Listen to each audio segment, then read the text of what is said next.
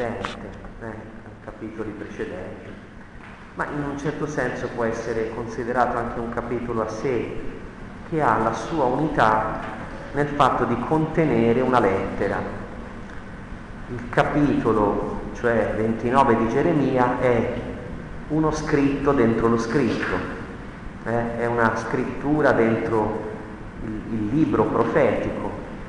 E già qui appunto la tradizione profetica, vedete, dice in qualche modo già nel ministero stesso di Geremia il farsi scrittura della parola.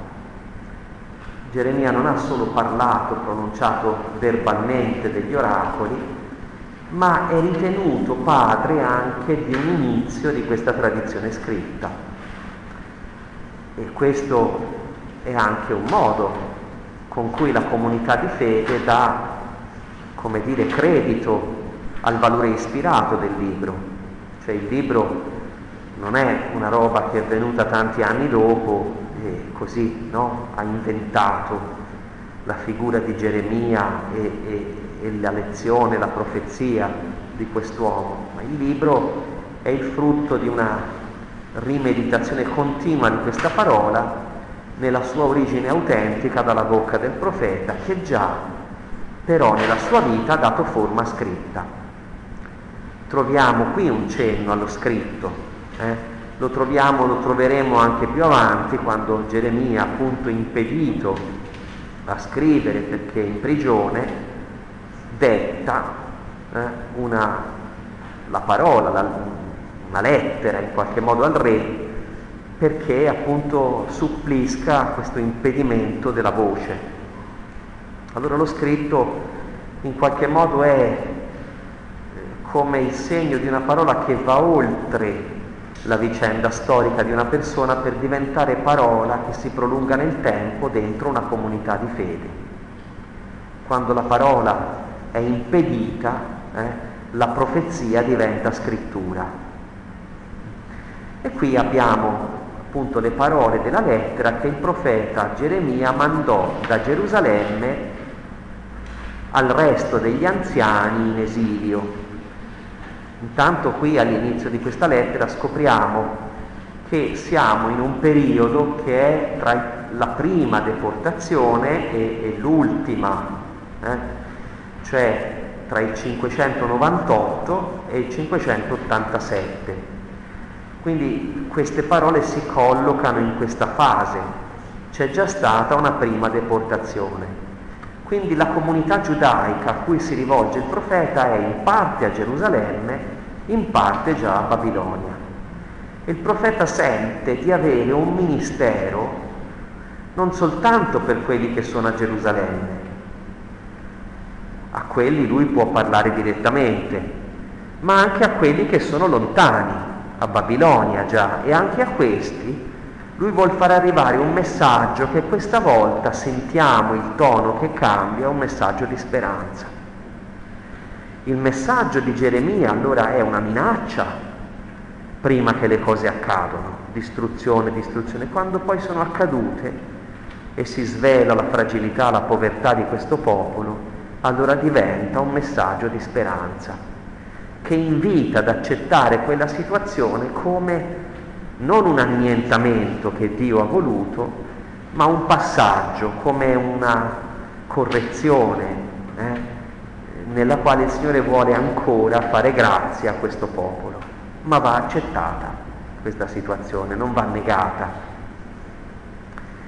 Allora i due pezzi in cui ho diviso il brano, che sono stati letti uno dopo l'altro, quindi i primi 14 versetti, poi quelli successivi, sono un unico scritto, un'unica lettera, bene, che si conclude, vedete al versetto 28 mi pare, 29, il sacerdote Sofonia lesse questa lettera in presenza del profeta Geremia, eccetera. Quindi questa lettera, diciamo, viene, coincide praticamente con il capitolo. E qual è il tema, diciamo, generale, ora mettiamolo così, di questa lettera?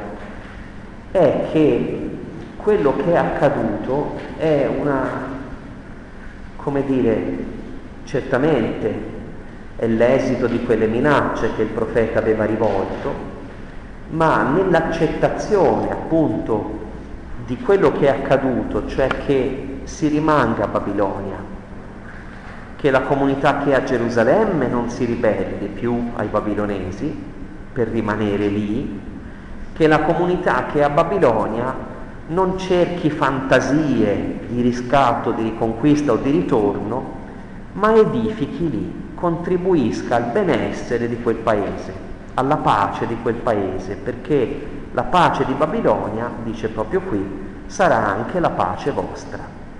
Quindi mettetevi lì, convivete con questa gente, integratevi, diremmo noi oggi, eh, con, come eh, diciamo il vocabolario dell'emigrazione, insomma, integratevi nel paese dove siete, diventate cittadini di quella terra, il Signore poi a tempo suo, tempo lungo, svelerà il suo progetto su, questa comunità, ma bisogna accettare questa situazione dell'esilio. Allora cominciamo a leggere il testo che rivela appunto la cura pastorale, potremmo chiamarla così, eh, di Geremia verso gli esuli e ancora verso la comunità che è sopravvissuta a Gerusalemme. Se notate proprio all'inizio, nell'introduzione, i primi versetti, dice che questa lettera fu mandata al resto degli anziani in esilio, sacerdoti, profeti, a tutto il popolo che aveva deportato Nabucodonosor. Vedete? I primi che compaiono sono anziani, sacerdoti, profeti, dove profeti sta per, diciamo, eh, quelli che potremmo dire erano gli ideologi eh, del, del, re e della sua politica, eh, cioè questi qui davano un credito divino alla parola del re, ma non erano profeti autentici del Signore. La cosa singolare quindi è, singolare ma è comprensibile, che in esilio i primi deportati siano la testa della società, cioè le autorità, i capi, eh, diciamo, le menti, l'intelligenza o l'ideologia, eccetera. No? E quindi chi rimane a Gerusalemme è come una società senza più capi, è, è il popolo umile, eh? che quindi diciamo, è come se non avesse più nessuna guida e dovesse accettare la guida che i babilonesi impongono. E questo fa parte di, della, di, diciamo, di una strategia eh, di deportazione efficace. Allora ecco le parole della lettera. Dice la mandò dopo che Jeconia, la regina madre, eccetera, eccetera, erano partiti da Gerusalemme. Fu recata per mezzo, c'era stata una ribellione da parte di Jeconia, no? i babilonesi, e quindi la deportazione. Poi a Gerusalemme era rimasto Sedecia, questo Sedecia però, insomma, era un re strano, ce l'avevano messo i babilonesi, lui doveva essere ligio, era uno senza grande personalità probabilmente, poi invece anche a lui la situazione scappa di mano e poi sarà anche lui, eh, sarà anche lui poi deportato successivamente. Questa lettera diceva, ecco, mm, questa lettera viene inviata appunto probabilmente insieme a delle disposizioni che il re aveva già pensato di mandare come corrispondenza ordinaria tra Sedecia e Babilonia. Geremia chiede che sia aggiunta mh, ad altri scritti, probabilmente che avevano un intento amministrativo, eccetera, eccetera, che sia aggiunta anche questa lettera. La lettera, vedete, comincia così. Il Signore dice a tutti gli esuli che ho fatto deportare, vedete, è il Signore che li ha fatti deportare. Eh, questo, come dire, è proprio per dire, insomma, che tutto si riconduce a questa maestosa sovranità di Dio. Niente gli sfugge, eh, non è un incidente di percorso la deportazione, c'è un intento chiaro del Signore costruite case, abitatele, piantati or, orti e mangiate i frutti, prendete moglie, mettete al mondo figli, figlie, scegliete mogli per i figli, quindi qui siamo già alla generazione successiva, vedete? Quindi cioè, generate figli, poi questi avranno moglie, eccetera, quindi è, una, è un periodo lungo che si profila di permanenza, costruire case, quindi mettete radici lì. Eh. Ci sono per esempio immigrati anche da noi che, eh, che ormai hanno questa, per esempio mediamente tanti marocchini ormai non hanno più questa cosa delle radici nella loro patria, si sono, come dire, si sentono italiani, si sentono ormai radicati qui, vogliono contribuire qui, insomma, no, a vivere.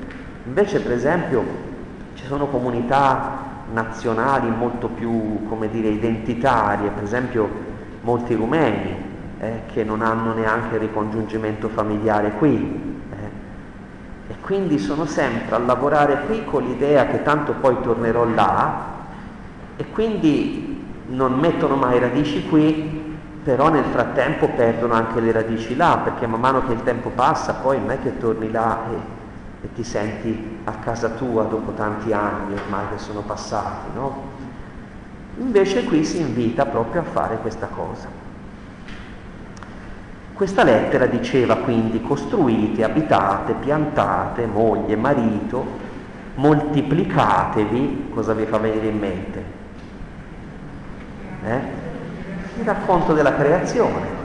Quindi anche qui c'è come dare il senso di un nuovo inizio, non è a caso, ecco, questo crescere, e moltiplicarsi nella terra, cioè c'è una benedizione di Dio, ecco, crescete e moltiplicatevi, è la benedizione originaria del Creatore. C'è una benedizione di Dio anche in questo momento di esilio perché il Signore darà una fecondità. Cercate il benessere del paese, vedete, dice, quindi non dovete comportarvi da nemici di quella gente che vi ha fatto del male, dovete cercare il loro benessere e pregare per esso il Signore. Eh? È curioso, il Vangelo dice pregate per i nemici. Eh? Eh, non è solo il Vangelo. Eh? Qui siamo in quel brutto Antico Testamento che molti dicono mamma mia. Eh, eh, no, sono pagine così. Dice perché dal benessere di Babilonia dipende il vostro benessere. È questo senso, come dire, di un collegamento tra i popoli. Eh? Non può cercare uno il benessere proprio a esclusione degli altri. Eh? È ingannevole questo. Siamo in pace noi, siamo tranquilli noi e gli altri potranno arrangiarsi. Se voi andate ora, scusate, girando pagina al versetto 28, verso proprio gli ultimi versetti della lettera, vedete? Dice, egli ci ha mandato a dire a Babilonia, qui stanno contestando Geremia, no? Che ha detto, durerà a lungo la vostra situazione, costruite case, abitatele, piantate orti, mangiatene i frutti. Vedete, nella, la lettera ha un inizio, una fine, una cornice che richiamano, è come se il profeta dicesse mettetevi l'anima in pace che là ci dovete rimanere. E allora lavorate per il bene di là. Ma voi vi immaginate questo qui che l'impatto di questa lettera, perché questa lettera è mandata a questa comunità di esiliati che avevano lasciato magari in patria parte della famiglia, comunque affetti, avevano lasciato il loro campo, la loro casa.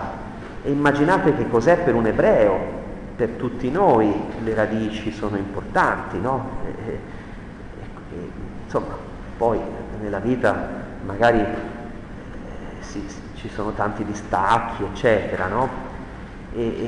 ma per un ebreo ancora di più la terra che tu possiedi è il segno della benedizione di Dio. Dover dire vivi a Babilonia stabile sarebbe come dire, perché Abramo partì di là, vi ricordate? Da Babilonia per possedere quella terra, sarebbe come fare all'incontrario di Abramo, capite? Insomma, è una cosa che non torna tanto. È come se Geremia agli occhi di qualcuno di questi fosse un eretico. Come se questo qui ci dicesse che non dobbiamo avere la fede di Abramo. Ma invece l'accettazione di quello sradicamento è la fede di Abramo, capite? Eh? Anche se il movimento geograficamente è inverso no? a quello di Abramo. Allora l'impatto di questa lettera dove, doveva essere sia per quelli che erano a Gerusalemme, sia per quelli che erano a Babilonia, un impatto devastante. Quelli che erano in Babilonia volevano forse molti di loro perlomeno tornare. Quelli che erano rimasti a Gerusalemme era come dire accettiamo la dominazione straniera e non possiamo fare nulla, invece si, si sentivano esiliati a casa propria, non erano più padroni in casa propria. Dice il Signore, non vi traggano in errore i profeti che sono in mezzo a voi, i vostri indovini, vedete la parola profeti poi accompagna questa parola un po' dispregiativa, eh? capite? C'è gente che tira a cogliere, non date retta ai sogni che essi sognano, eh? cioè sono fantasie della loro mente, perché falsamente profetizzano nel mio nome, io non li ho inviati. Allora qui capiamo che c'è tutta una profezia contraria, che già si è vista, quindi tutta un'ideologia che ha uno spiegamento di mezzi notevole, perché Geremia è solo ed è un, pover, pover'uomo, insomma, che, del popolo. Invece questi hanno tutto capite? Hanno giornali, hanno televisioni eh, e possono utilizzare anche i mezzi messi a loro disposizione per contrastare. Pertanto dice il Signore, quando saranno compiuti a Babilonia 70 anni vi visiterò, realizzerò la mia buona promessa di ricondurvi in questo luogo. Poi guardate il versetto 11 che riprende un po' il versetto 5 precedente, eh, come tono di speranza. Io conosco i progetti che ho fatto a vostro riguardo, dice il Signore, progetti di pace e non di sventura, per concedervi un futuro pieno di speranza. E qui la lettera si apre proprio a, all'affetto, al, al, al pathos proprio di, di, di condivisione di questa situazione di sofferenza, di sradicamento, che coincide con progetti di pace e non di sventura. Eh? Il Signore quindi non aveva un progetto di morte neanche quando minacciava di morte. Eh? Mi invocherete eh, ricorrerete a me, io vi esaudirò, mi cercherete e mi troverete, perché mi cercherete con tutto il cuore e mi lascerò trovare da voi. Quello che prima questi avevano perso è Dio. Avevano prosperità, bene, ma non avevano più Lui. Non lo invocavano più, non lo cercavano più e nonostante questo facevano il culto, praticavano il culto, praticavano la Torah, obbedivano ai suoi comandamenti, ma il loro cuore non cercava più il Signore, non lo pregava più. E vi raccoglierò da tutte le nazioni e da tutti i luoghi dove vi ho dispersi, oracolo del Signore. E qui, diciamo, il tono della, della parola, della profezia è quasi all'opposto di, di altre pagine profetiche, anche di Geremia stesso. Se prendete per esempio Geremia 50-51, Geremia 47 o qualche altra pagina che abbiamo visto in precedenza, il tono qui è completamente diverso.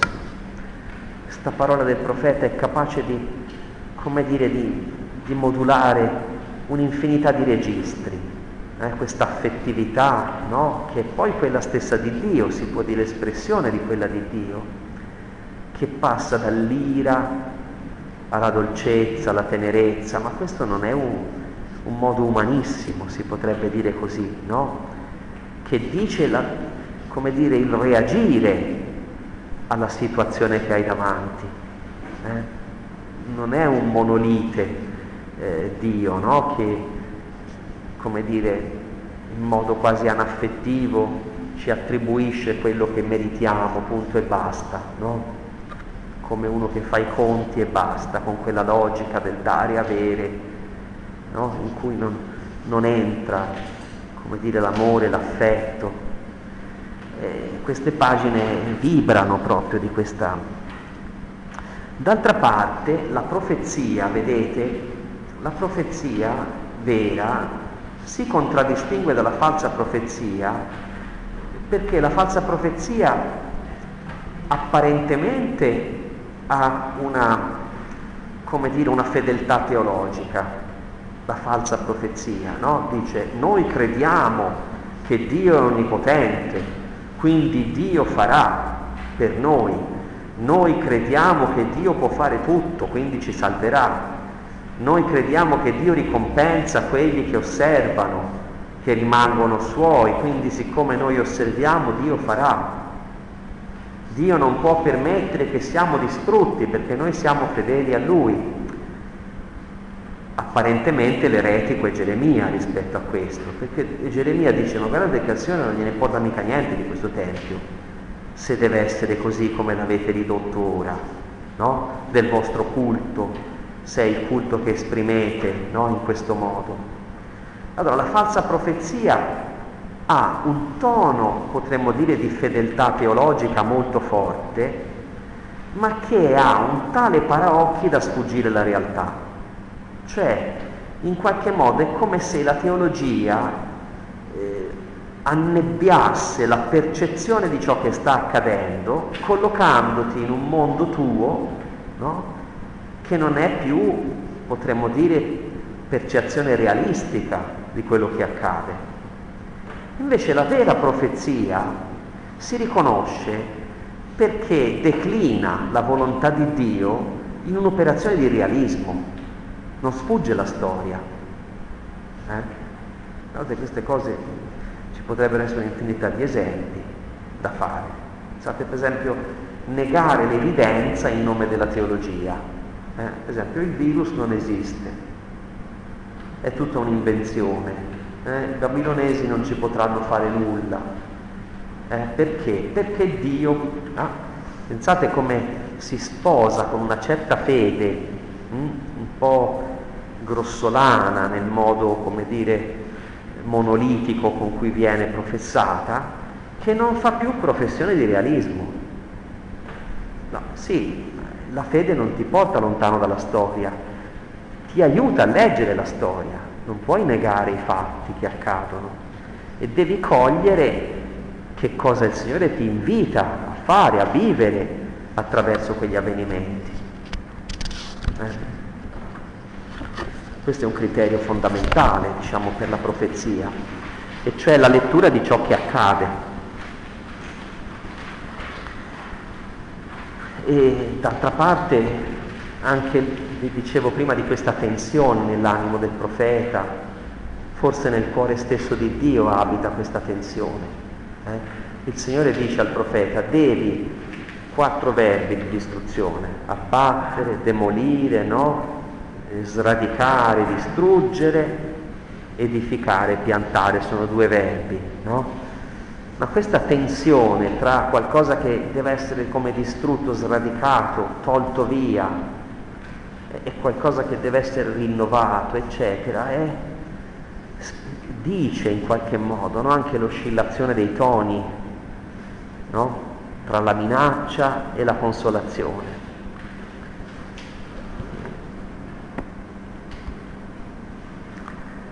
Quindi a questa povera comunità, pensate, quel Dio che sembra lontano e assente è disponibile. Eh, io mi faccio trovare ora se mi cercate con tutto il cuore. Ci sono, dice il Signore. E ci sono non a Gerusalemme, ci sono là, sono venuto fin là dove siete andati voi. Vi ricordate quella bella immagine che apre il libro di Ezechiele? Eh?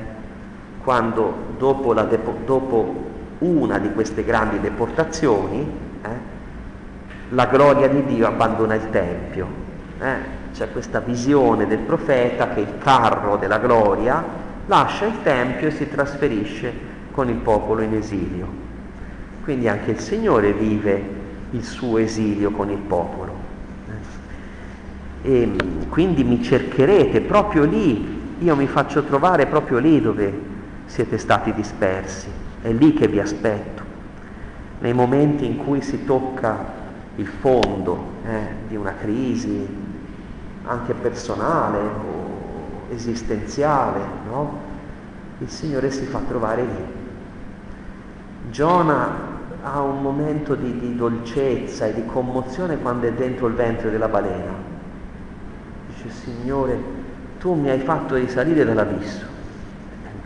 È, già, è, è ancora lì in fondo, no? Quindi, però ha capito che, dice io Signore, come dice il Salmo, se salgo in cielo là tu sei, se scendo negli inferi ti trovo anche lì.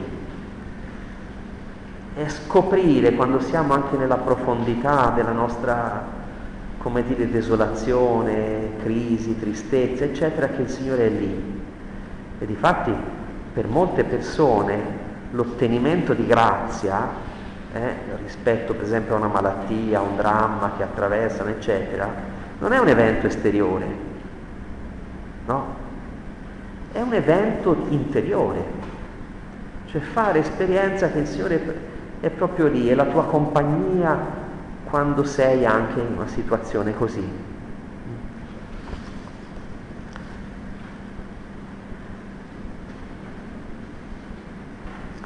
Quindi vedete queste unità eh, convivono bene in successione, no? da una parte la raccomandazione di ambientarsi a Babilonia, dall'altra la promessa a lungo termine del ritorno.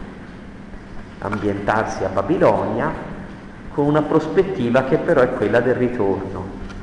Allora, due prospettive che no, sono divergenti tra loro, no? State lì, eccetera, no? E poi la preparazione del, di, di, un cambiamento ancora, no? In un certo senso la raccomandazione di ambientarsi a Babilonia è contro l'illusione e la fuga dalla realtà, Invece la promessa del ritorno è contro la disperazione.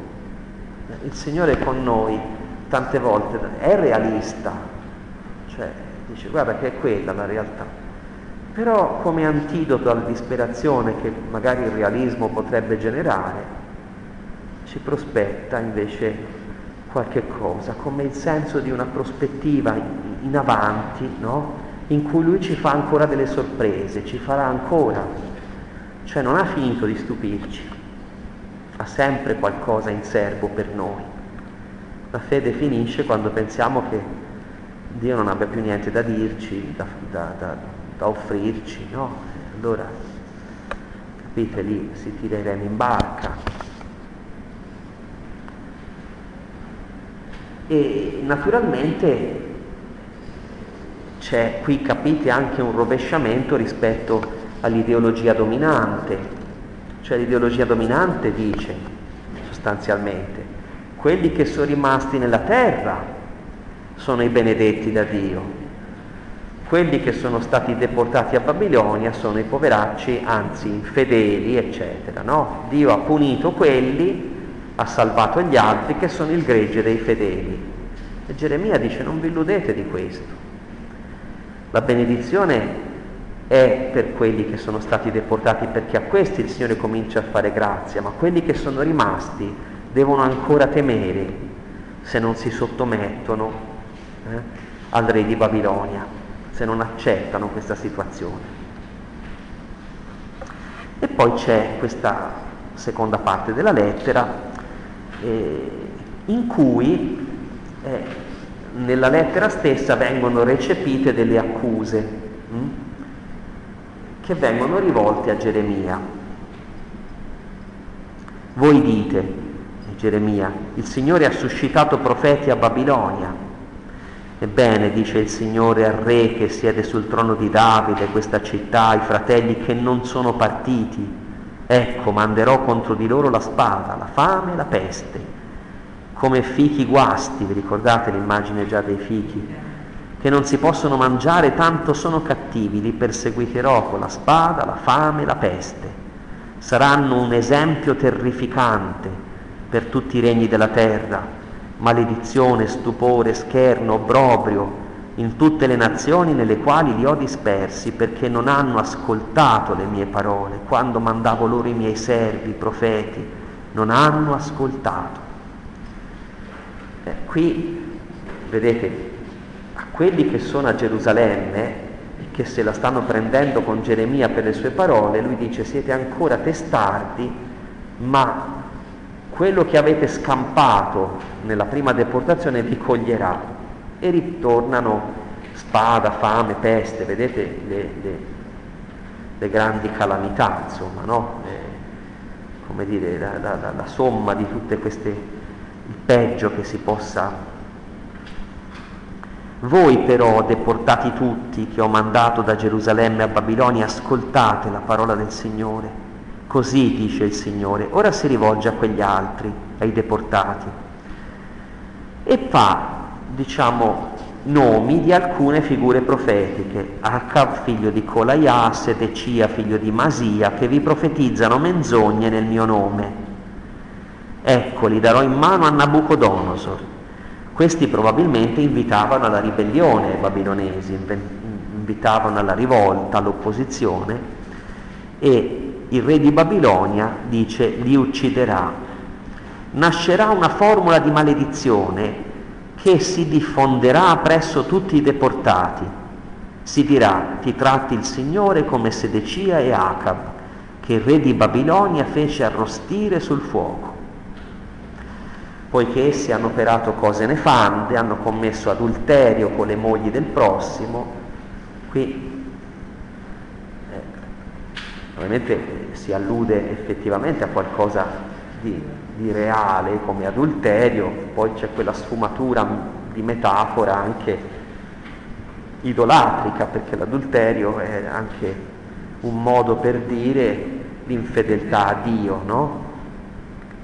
Hanno proferito nel mio nome parole menzognere senza che avessi dato alcun ordine. E poi ancora un'altra parola per questo Semaia il Nechelamita, eh, hai mandato nel tuo nome lettere a tutto il popolo di Gerusalemme. Quest'uomo probabilmente aveva mandato delle, dire, dei messaggi scritti in contrasto con Geremia,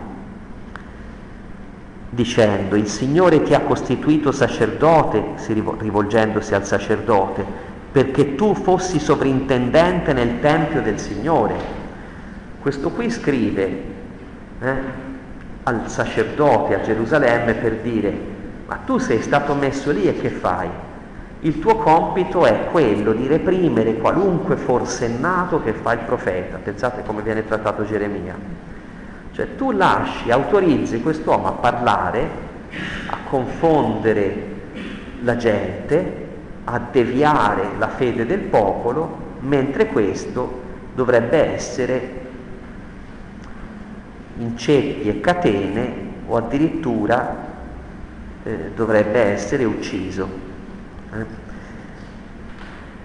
Egli infatti ci ha mandato a dire a Babilonia, durerà a lungo la vostra situazione, costruite case abitatele, piantate, or- piantate orti e mangiatene i frutti. Allora, qui, ecco, quello che dicevo prima, si capisce che le opposizioni Geremia ce l'ha sia a Gerusalemme, dove dice non vi illudete voi che siete rimasti qui, sia di là perché dice rimanete lì, no? E sembra troncare la speranza messianica. Cioè Geremia sembra, l'abbiamo detto più volte, contro la profezia che la casa di Davide sarà eterna. Eh? Quella profezia di, del secondo libro di Samuele il Signore dice se i suoi figli abbandoneranno la mia alleanza, li punirò, ma non gli toglierò la mia grazia. Vi ricordate? Mm? La profezia di Samuele che poi è ripresa in parte nel Salmo 131-132, Salmo ascensionale, no? Li punirò. Eh.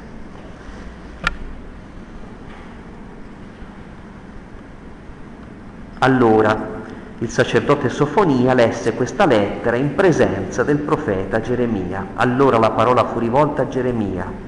invia questo messaggio a tutti i deportati.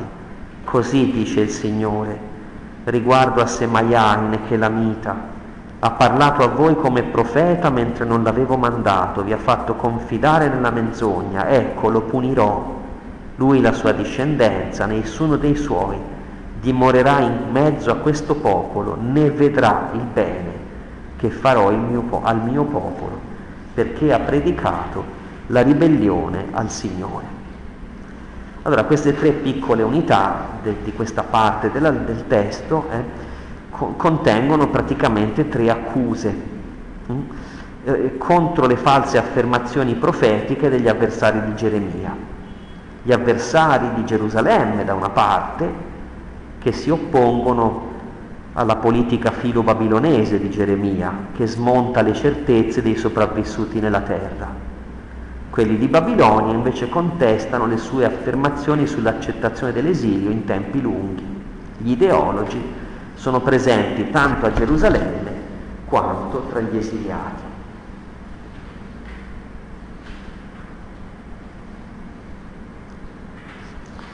Ecco, se volete possiamo ora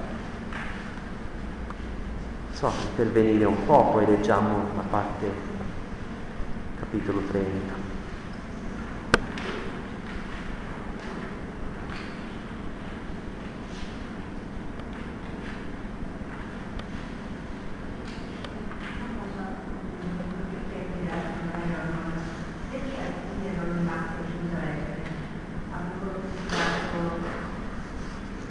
Perché? La deportazione, diciamo che ci furono più deportazioni, più campagne di deportazione, perché all'inizio la prima diciamo, fu una, una, sorta di lezione no, per questa ribellione di questo che viene citato prima, Joachim, eccetera. I babilonesi a quel punto cosa fanno? Non hanno interesse, cioè hanno interesse a che la terra sia coltivata, a che il paese non sia abbandonato, ma che sia controllato da loro. Allora lasciano la gente umile, per esempio facilmente la gente che è legata alla terra la lasciano a coltivare la terra, am, tolgono via tutte le alte sfere, come dire, quelle le deportano hm? e mettono loro dei capi, diciamo, come fossero direttamente dipendenti da loro che siano fedeli e sottomessi. In quel modo lì loro non hanno bisogno di esercitare una, una, una dominazione diretta, più facile per loro, ma possono attraverso questi capi fantoccio, questi re fantoccio come Sedecia, controllare il paese, magari tassarlo, eh, quindi sfruttarlo, eccetera, eccetera. Invece la parte più nobile e alta del popolo viene deportata. Di là poi questi possono essere anch'essi sfruttati secondo che intelligenze hanno, eh? se sono dei tecnici, che so io, di idraulica, se sono no, dei conoscitori eh, no, di certi processi naturali, eccetera, ci possono anche, se sono dei costruttori, eh, tipo degli architetti, questa gente qui ti serve là, capite? Il contadino invece ti serve in loco. Eh? Quindi questa cosa qui è un primo, diciamo, un primo passaggio.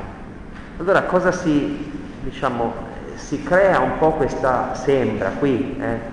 questo pensiero, cioè chi è rimasto qui, vedi, allora è fortunato, è benedetto da Dio, quegli altri sono i disgraziati, infedeli, no? E Geremia dice non vi illudete di questo, anzi la benedizione del Signore comincia proprio là.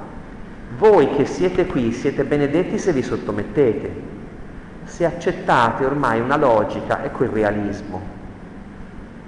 Eh, Isaia sembrava dire il contrario, perché Isaia diceva il re di Babilonia, il re di Assiria era allora, non distruggerà Gerusalemme. Gerusalemme non deve però fare guerra, non deve fare alleanze con altri popoli contro la grande potenza dominatrice e allora Gerusalemme sarà salva.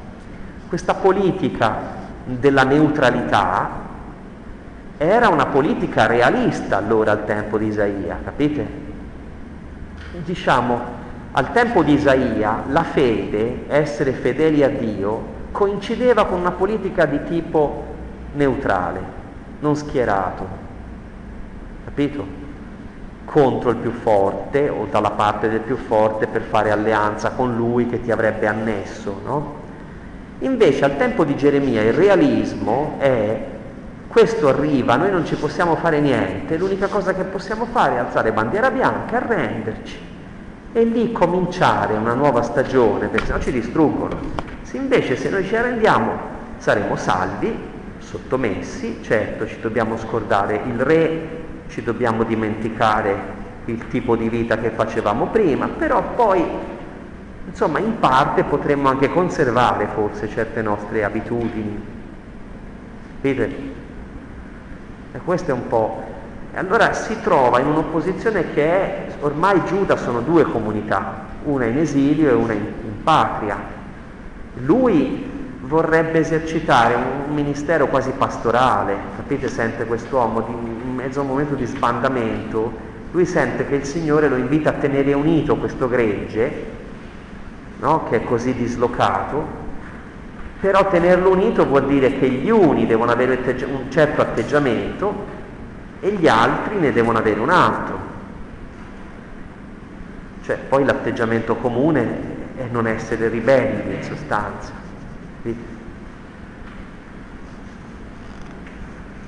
Perché? Perché? Perché è il Signore che ha in mano le sorti della storia. E Lui poi, come dire, prepara i tempi no? Della, del cambiamento.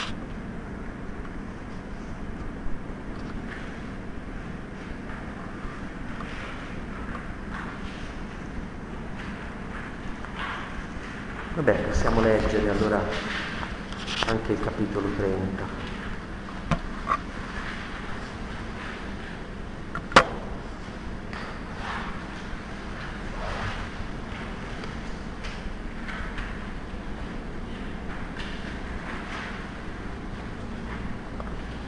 Parola rivolta a Geremia da parte del Signore.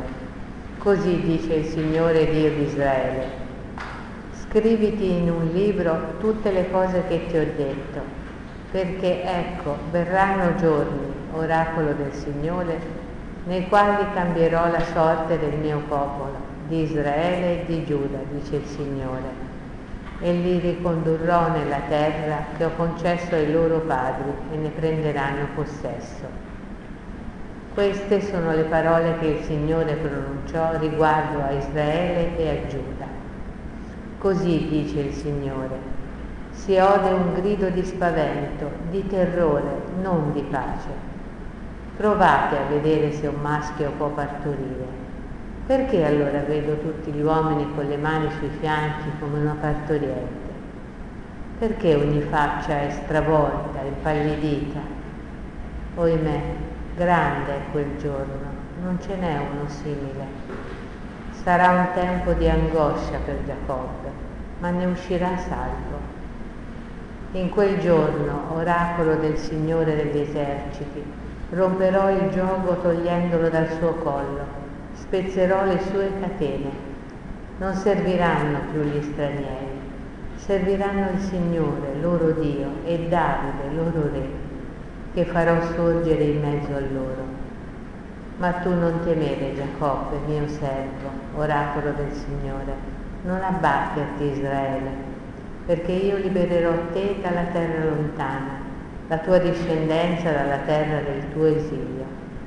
Giacobbe ritornerà e avrà riposo, vivrà tranquillo e nessuno lo molesterà, perché io sono con te per salvarti, oracolo del Signore sterminerò tutte le nazioni tra le quali ti ho disperso, ma non sterminerò te. Ti castigherò secondo giustizia, non ti lascerò del tutto impunita.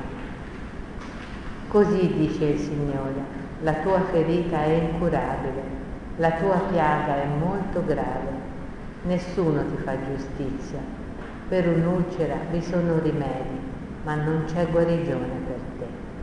Ti hanno dimenticato tutti i tuoi amanti, non ti cercano più, poiché ti ho colpito come colpisce un nemico, con un castigo spietato per la tua grande iniquità, perché sono cresciuti i tuoi peccati. Perché gridi per la tua ferita? Incurabile è la tua piaga.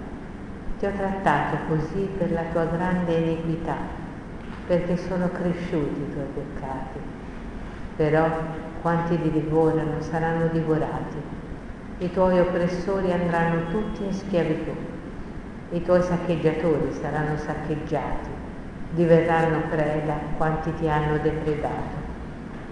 Curerò infatti la tua ferita e ti guarirò dalle tue piaghe, oracolo del Signore, poiché ti chiamano la ripudiata, ossia quella che nessuno ricerca. Così dice il Signore, ecco, cambierò la sorte delle tende di Giacobbe e avrò compassione delle sue dimore. Sulle sue rovine sarà ricostruita la città e il palazzo sorgerà al suo giusto posto. Vi risuoneranno inni di lode, voci di gente in festa. Li farò crescere e non diminuiranno. Li onorerò e non saranno disprezzati. I loro figli saranno come un tempo.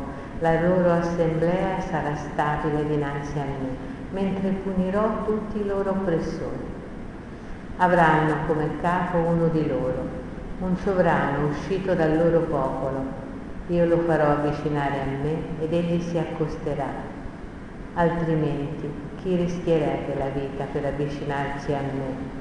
Oracolo del Signore. Voi sarete il mio popolo e io sarò il vostro Dio.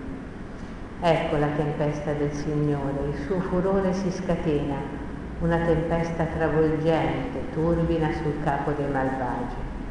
Non cesserà l'ira ardente del Signore finché non abbia compiuto e attuato i progetti del suo cuore. Alla fine dei giorni lo comprenderete pienamente. Parola di Dio.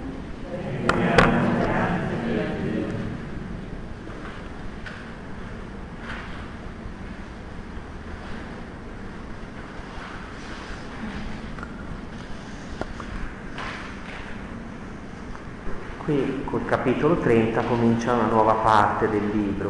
I capitoli 30 fino a 33 sono chiamati il libro della consolazione. Eh? È, una, è, un titolo tradizionale, diciamo, che individua questa parte no? del, del libro di Geremia, questa serie di oracoli che sono tutti oracoli di speranza, di consolazione, dove il tono cambia sensibilmente. Anche qui c'è l'invito a scrivere, vedete, scrivi in un libro tutte le cose che ti ho detto. Allora chi compone la redazione finale di Geremia, raccoglie questi oracoli, vedete che lascia sempre questi segnali di una scrittura che attribuirebbe a Geremia stesso, oppure a Baruch, eh, il suo aiutante, discepolo scrivi in un libro tutte le cose che ti ho detto, ecco verranno giorni. Eh, guardate qui la costruzione un po' di questo passo, eh, di questo capitolo. Vedete l'espressione iniziale, verranno giorni, cambierò la sorte del mio popolo, li ricondurrò nella terra che ho promesso ai padri. Eh. Guardate come l'espressione torna nell'ultimo brano. Cambierò la sorte, vedete la stessa, prima dice del mio popolo, qui dice delle tende di Giacobbe, avrò compassione, sulle sue rovine sarà ricostruita la città, eccetera, risuoneranno inni di lode, li farò crescere, non diminuiranno, li onorerò, eccetera. Quindi promessa di ritorno e di ricostruzione. I due passi intermedi, eh, contengono invece due immagini che evocano la, il travaglio, la sofferenza, il castigo. Il primo, vedete il secondo brano, è l'immagine di un travaglio di parto, un travaglio che però colpisce i maschi. Eh? eh, è un'immagine, potrebbe essere anche interpretata in senso un po' maschilista, eh, questa immagine, potrebbe anche avere questo significato, nel senso come dire, quegli uomini forti, valorosi che dovevano, no, eccetera, alla fine sono come donne, no? che sotto, sotto parto eh, no? perdono, come dire, tutte le forze in preda a questo dolore che, che li coglie improvviso. Invece nel brano quarto, quello corrispondente, eh, al posto di questa immagine c'è l'immagine di una ferita, ferita piaga molto grave, ulcera, su, per la quale non c'è guarigione. Qui eh, c'è sempre la traccia no, di questo passaggio del castigo di Dio appunto attraverso Babilonia. Nel brano centrale invece un'altra metafora che abbiamo già trovato, quella del gioco. Ricordate? C'era quell'altro controprofeta Anania, ricordate che tolse il gioco da Geremia e lo ruppe, no? Come polemico, no? Per, per, quello che diceva il profeta, come dire, noi non abbiamo giochi, noi siamo liberi, perché Dio è con noi. Qui invece è il Signore stesso che spezza il gioco, lo, rom- lo toglie dal collo, non serviranno più dei stranieri, ma il Signore è Davide, loro re. E qui ritorna la promessa davidica eh, come qualcosa di nuovo che il Signore farà in linea con le sue promesse, con le sue antiche promesse. Questa è un po', diciamo, la costruzione del brano. Vedete nel secondo e nel quarto passaggio, nel sottolineato, c'è l'espressione dell'angoscia. Eh? Ti ho colpito, iniquità, eccetera, ti ho trattato così per il tuo peccato. Eh? E poi le espressioni di sterminio, sterminerò le nazioni, eccetera, no? Vedete anche di sotto, eccetera. Quindi e, e, in tutto, tutto il brano, se notate, eh, c'è un riferimento trasversale a un'appartenenza del popolo a Dio. Guardate in cima, cambierò la sorte del mio popolo. Oh, il Signore qui prima ha detto non vi conosco più, vi rifiuto, eccetera. È il suo popolo. Poi nel brano centrale vedete il Signore loro Dio. Eh? e poi io sono con te. Vedete? Queste due immagini, mio popolo, dice il Signore, loro Dio, quindi il popolo, Dio è del popolo, preparano l'ultima frase in fondo, che è quella completa, che è la formula di alleanza.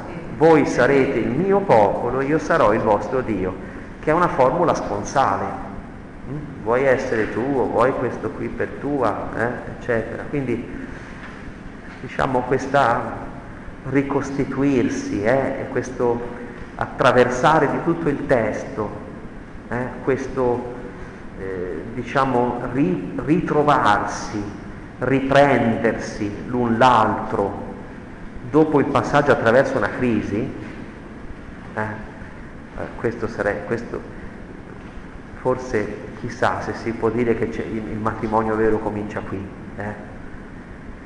quando c'è stato questo passaggio, travaglio, ferita, no? e poi si vede come dire qualcosa che è più grande di tutto questo, che è l'amore che torna, no? che sboccia più forte, no? e ci si ritrova con, con, veramente con un senso anche di eternità a quel punto, no? di qualcosa che diciamo, le crisi non possono rompere. Eh. Questo un po' è l'insieme del passo. Adesso andiamo, magari lo ripercorriamo eh, un po' nei suoi, nei suoi passaggi. Eh, anche qui vedete, questi oracoli non possono essere solo detti, devono essere anche scritti. Probabilmente questo va d'accordo col fatto che queste promesse non si realizzeranno subito. Eh? Bisogna ricordarle. È come un documento un impegno che Dio vuole prendere formalmente scritto e non, e non deve essere dimenticato, appunto. Ecco, il verbo, qui c'è un verbo importante, shuv, eh, ritornerò, ricondurrò, ritornare indietro, è il verbo della conversione, eh, teshuvah in ebraico, no? il ritorno, che poi conversione ha un senso spirituale, no? È cambiare via, ritornare indietro, ma per Israele è tutt'uno anche con l'atto fisico, no? reale di ritornare nella terra. Eh? quando saremo convertiti al Signore Lui ci farà tornare anche. Quindi l'evento interiore nella Bibbia ha sempre una concretezza di realtà anche esterna, no?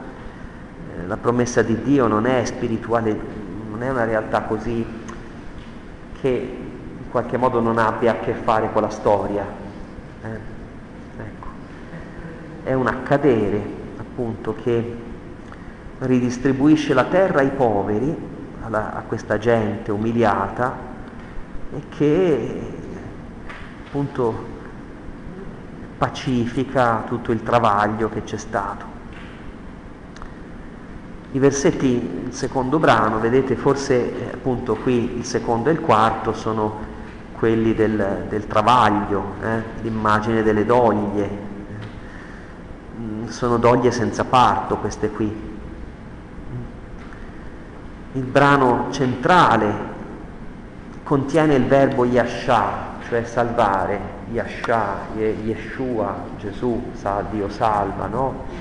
Ecco, questo verbo che è fondamentale, eh, mm, è come nell'espressione libererò te dalla tua terra, la tua discendenza, eccetera, no?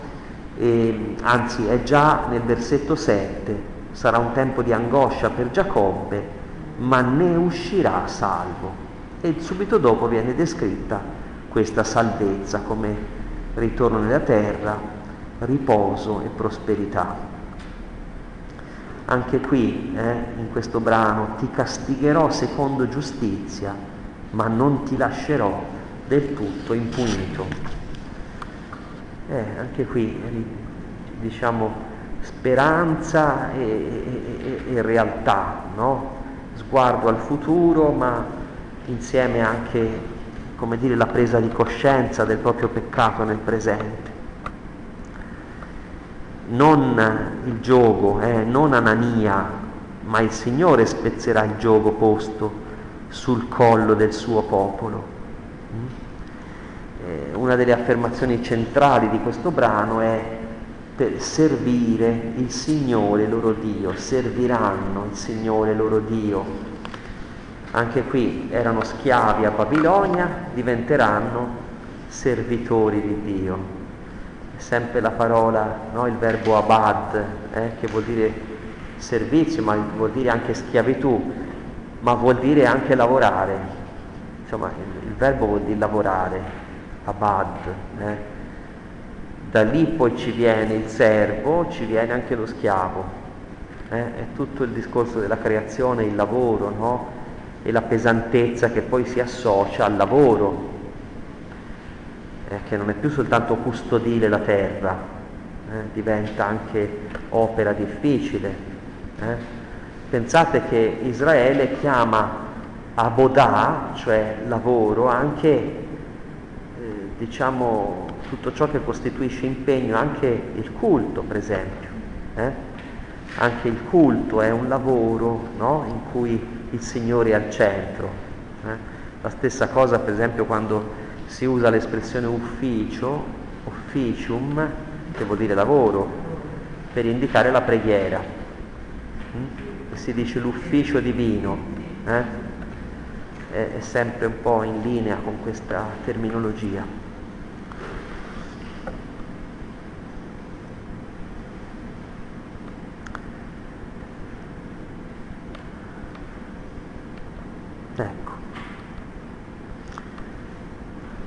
Va bene, quindi insomma la presenza del Signore, vedete, rovescia le sorti dell'oppresso e dell'oppressore, l'oppressore poi si ritroverà oppresso.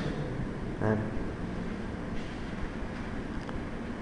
come dice alla fine, eh, in quella tempesta travolgente, ira per tutti i tuoi oppressori che andranno in schiavitù, vedete, i tuoi saccheggiatori saranno saccheggiati, cioè il male si rovescia sul capo di chi lo fa e il Signore è capace di, proprio di questo rovesciamento di situazione che è il marchio della sua azione nella storia, come dice il Magnificat, eh, questo ribaltare, no? è una lettura della storia quella che fa Maria in questa linea, no? che va oltre quello che si vede. Eh.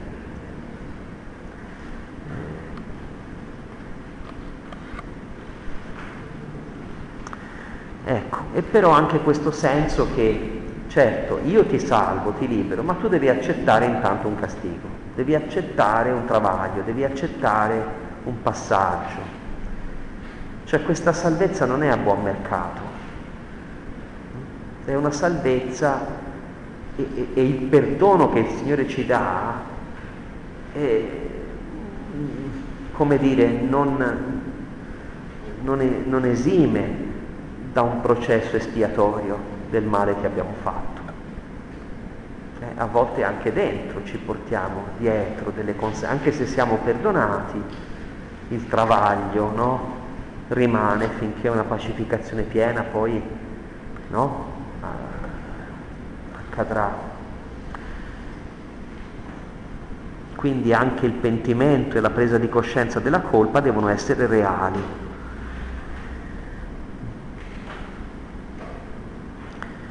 Va bene, e poi appunto il, il, le espressioni anche della compassione, eh? Raham, le, le, cioè le, viscere di Dio. Eh? Alla fine, guardate questa espressione finale, no? Eh, vi risuoneranno inni di lode, voce di gente in festa, eh? quasi come il culto che riprende, ma anche fe- il festeggiare pubblicamente, no? questa città che torna a ripopolarsi dove prima non si sentiva più niente, solo grida no? di oppressione.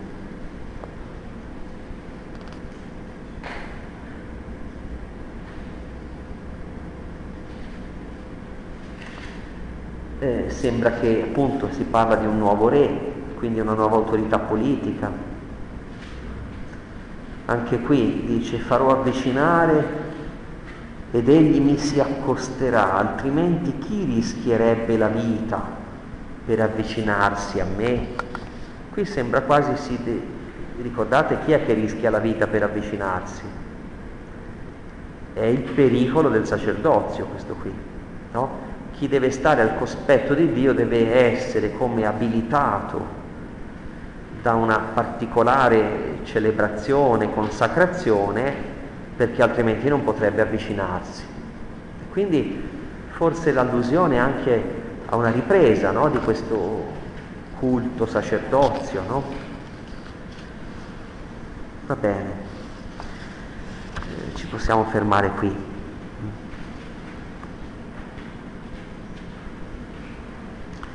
E forse ecco una parola ultima, magari proprio sul versetto finale. Eh?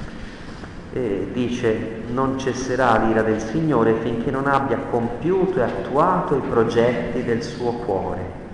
Alla fine dei giorni lo comprenderete pienamente. Cioè il senso dell'opera di, di Dio si capirà alla fine. È come la vita di ciascuno no? quello che Dio ha operato e il segno, il valore che ha la vita di ciascuno di noi come testimonianza anche ecclesiale eh, si coglie soltanto in fondo. No? E, come dire che cioè, la storia non può, non può essere prima capita e poi vissuta, prima bisogna viverla e poi si capisce.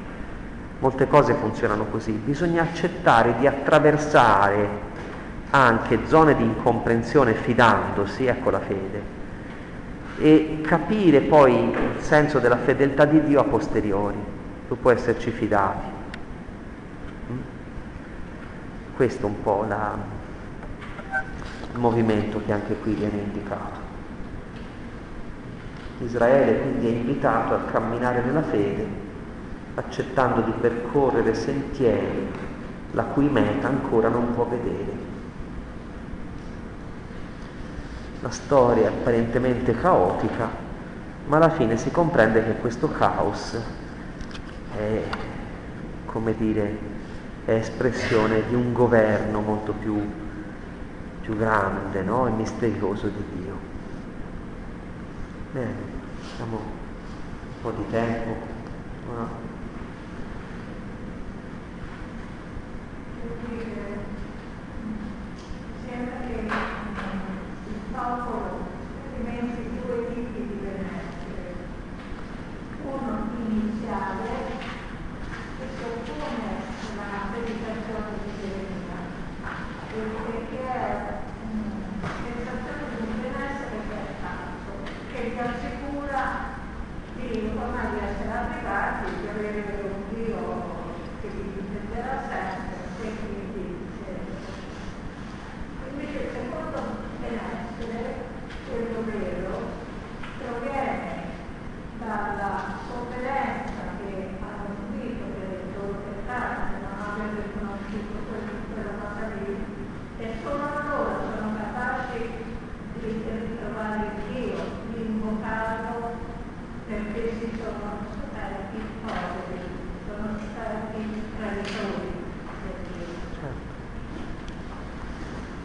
questo non avete capito?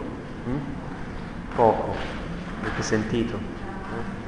Va bene, riassumo, dice c'è un benessere falso che è quello che proclamano gli ideologi, no? Che andrà tutto bene, andrà tutto bene. Poi c'è un benessere vero che passa attraverso questo travaglio e l'accettazione anche di, una, di, un, di un castigo, insomma, no? Ecco, e la profezia ha come oggetto proprio questo. Quindi non è un bene, cioè non è una cosa a buon mercato, ecco, che, con cui si può disporre noi di Dio, ma che viene dal lasciare che Lui disponga di noi.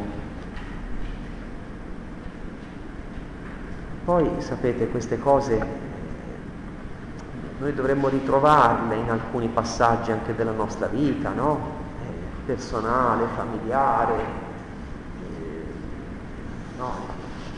che insomma possiamo anche avere come, come riscontro no? nella lettura di questi testi.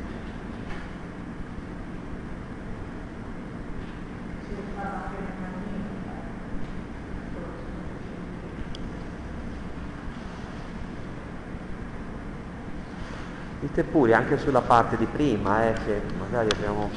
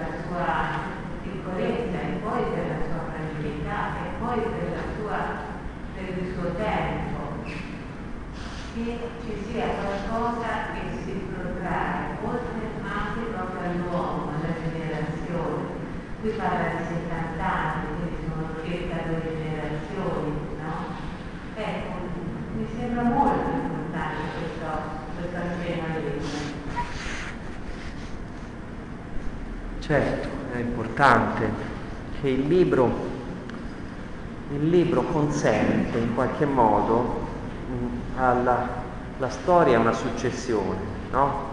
Si dice diacronia, mm? si misura in anni, no? in tempi. E il libro consente in qualche modo di leggere anche questa diacronia come sincronia cioè di leggere quello che accade oggi come già accaduto, come già accaduto, come in qualche modo se la lezione del passato maturasse fino a farti capire l'oggi. Il libro consente ai figli di ritrovarsi nella vita dei padri, di ritrovare degli elementi del vissuto dei padri che in qualche modo li orientano nel loro cammino. No? Questa è la funzione della memoria, poi, no? Il libro è un supporto, no? potremmo dire potente, della memoria per poter leggere nella sua unità la storia, non solo come no? tanti, una successione di tanti elementi, ma in qualche modo come, come dire una, un'unità poi man mano alla fine, no? Di comprensione dell'opera di Dio. E il libro dice che quello che è accaduto poi tende a riaccadere, Coelet, no? Eh, quello che è stato risarà, ma consente di riconoscere allora come una bussola che, in che momento possiamo essere, in quale passaggio possiamo trovarci, no? Quindi diventa poi normativo. La comunità di fede, quando man mano che ha fatto l'esperienza di queste scritture, eh, ci si è riconosciuta, eh, in qualche modo le ha riconosciute come normative. Cioè dice, quello che dice lì è quello che vivo qui, ma quello che io capisco che quello che io sono ora sono stati i miei padri, ma allora io sono una cosa sola coi padri, capite? Cioè, la meraviglia della nostra fede è proprio questa, che abbiamo un sentire che ci accomuna qui, cioè la stessa parola opera in noi in modo differente, ma opera in noi un sentire comune, no? Che tutti ci riconosciamo, allora questa parola ci fonda come comunità nel presente, no?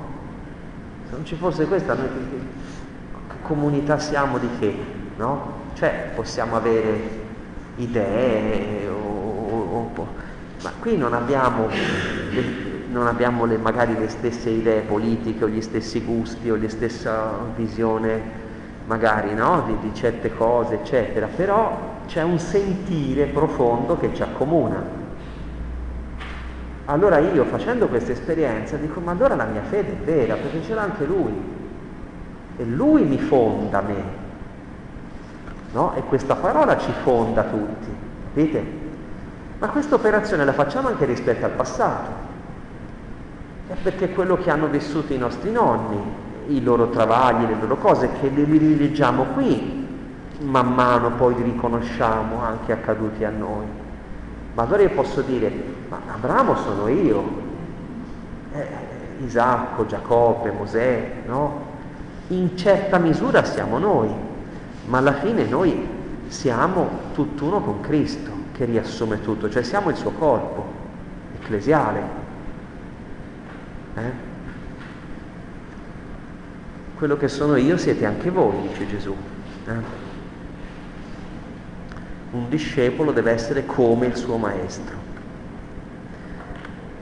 E questo è il senso anche della lettura, perché la lettura biblica ci impasta in, com- in una stessa comunione non solo al presente ma anche al passato. Insomma, uno legge una pagina di Agostino magari, no? Che so io che commenta le scritture, i salmi, eccetera, dice ma guarda te, eh? e senti che sono cose tue. Bene, questa esperienza la facciamo anche con la grande letteratura, per carità, perché tocca livelli antropologici fondamentali no? Ora, i classici, per esempio, non si smette di leggerli perché non passano di moda. Non è che cambia una generazione, cambiano le abitudini, ma l'uomo rimane l'uomo a un certo livello e tu li leggi sempre, no? E non dici guarda che roba vecchia, no? E ora andrebbe aggiornata, no? La Divina Commedia, per dire no, perché le cose che dice sono le, tue, altre cose invece passano, no? Quelle più superficiali che non entrano. No? E il libro è questa, questo veicolo dentro un, ci sono dei vissuti, dentro c'è una comunità di fede, come siamo noi qui, con quello che ha sofferto, che ha creduto, che ha amato, che ha vissuto, che ha pregato. Dite? Certo, certo, ma la Bibbia codifica anche gli errori, codifica il peccato. È per questo che è grande la scrittura, perché questa, la comunità che scrive questi testi non fa un'opera autocelebrativa, capisci? Dice guarda come siamo bravi, come fanno le dittature. Capite? Un, un, regime ha bisogno di celebrarsi con una letteratura che esalta. La Bibbia non è una letteratura che esalta un popolo, eh? ma neanche il Nuovo Testamento, perché nel Nuovo Testamento i primi peccatori sono proprio questi apostoli, discepoli, Pietro, traditori, eccetera, no? Quindi, e questi erano i capi della comunità cristiana, immaginate, si cominciano, eh, cioè passa una generazione e, e, e nei Vangeli si va a dire che Pietro era così, che quell'altri erano duri, che è Gesù che li rimprovera. Cioè non c'è da celebrare i grandi personaggi, capite? Infatti quello che distingue la Bibbia dall'epica cosiddetta è che l'epica celebra degli eroi, invece la Bibbia no, celebra, de- celebra, celebra la misericordia di Dio che ha a che fare con gente normale, no? è piena di, di, di, no? di mancanze. Di...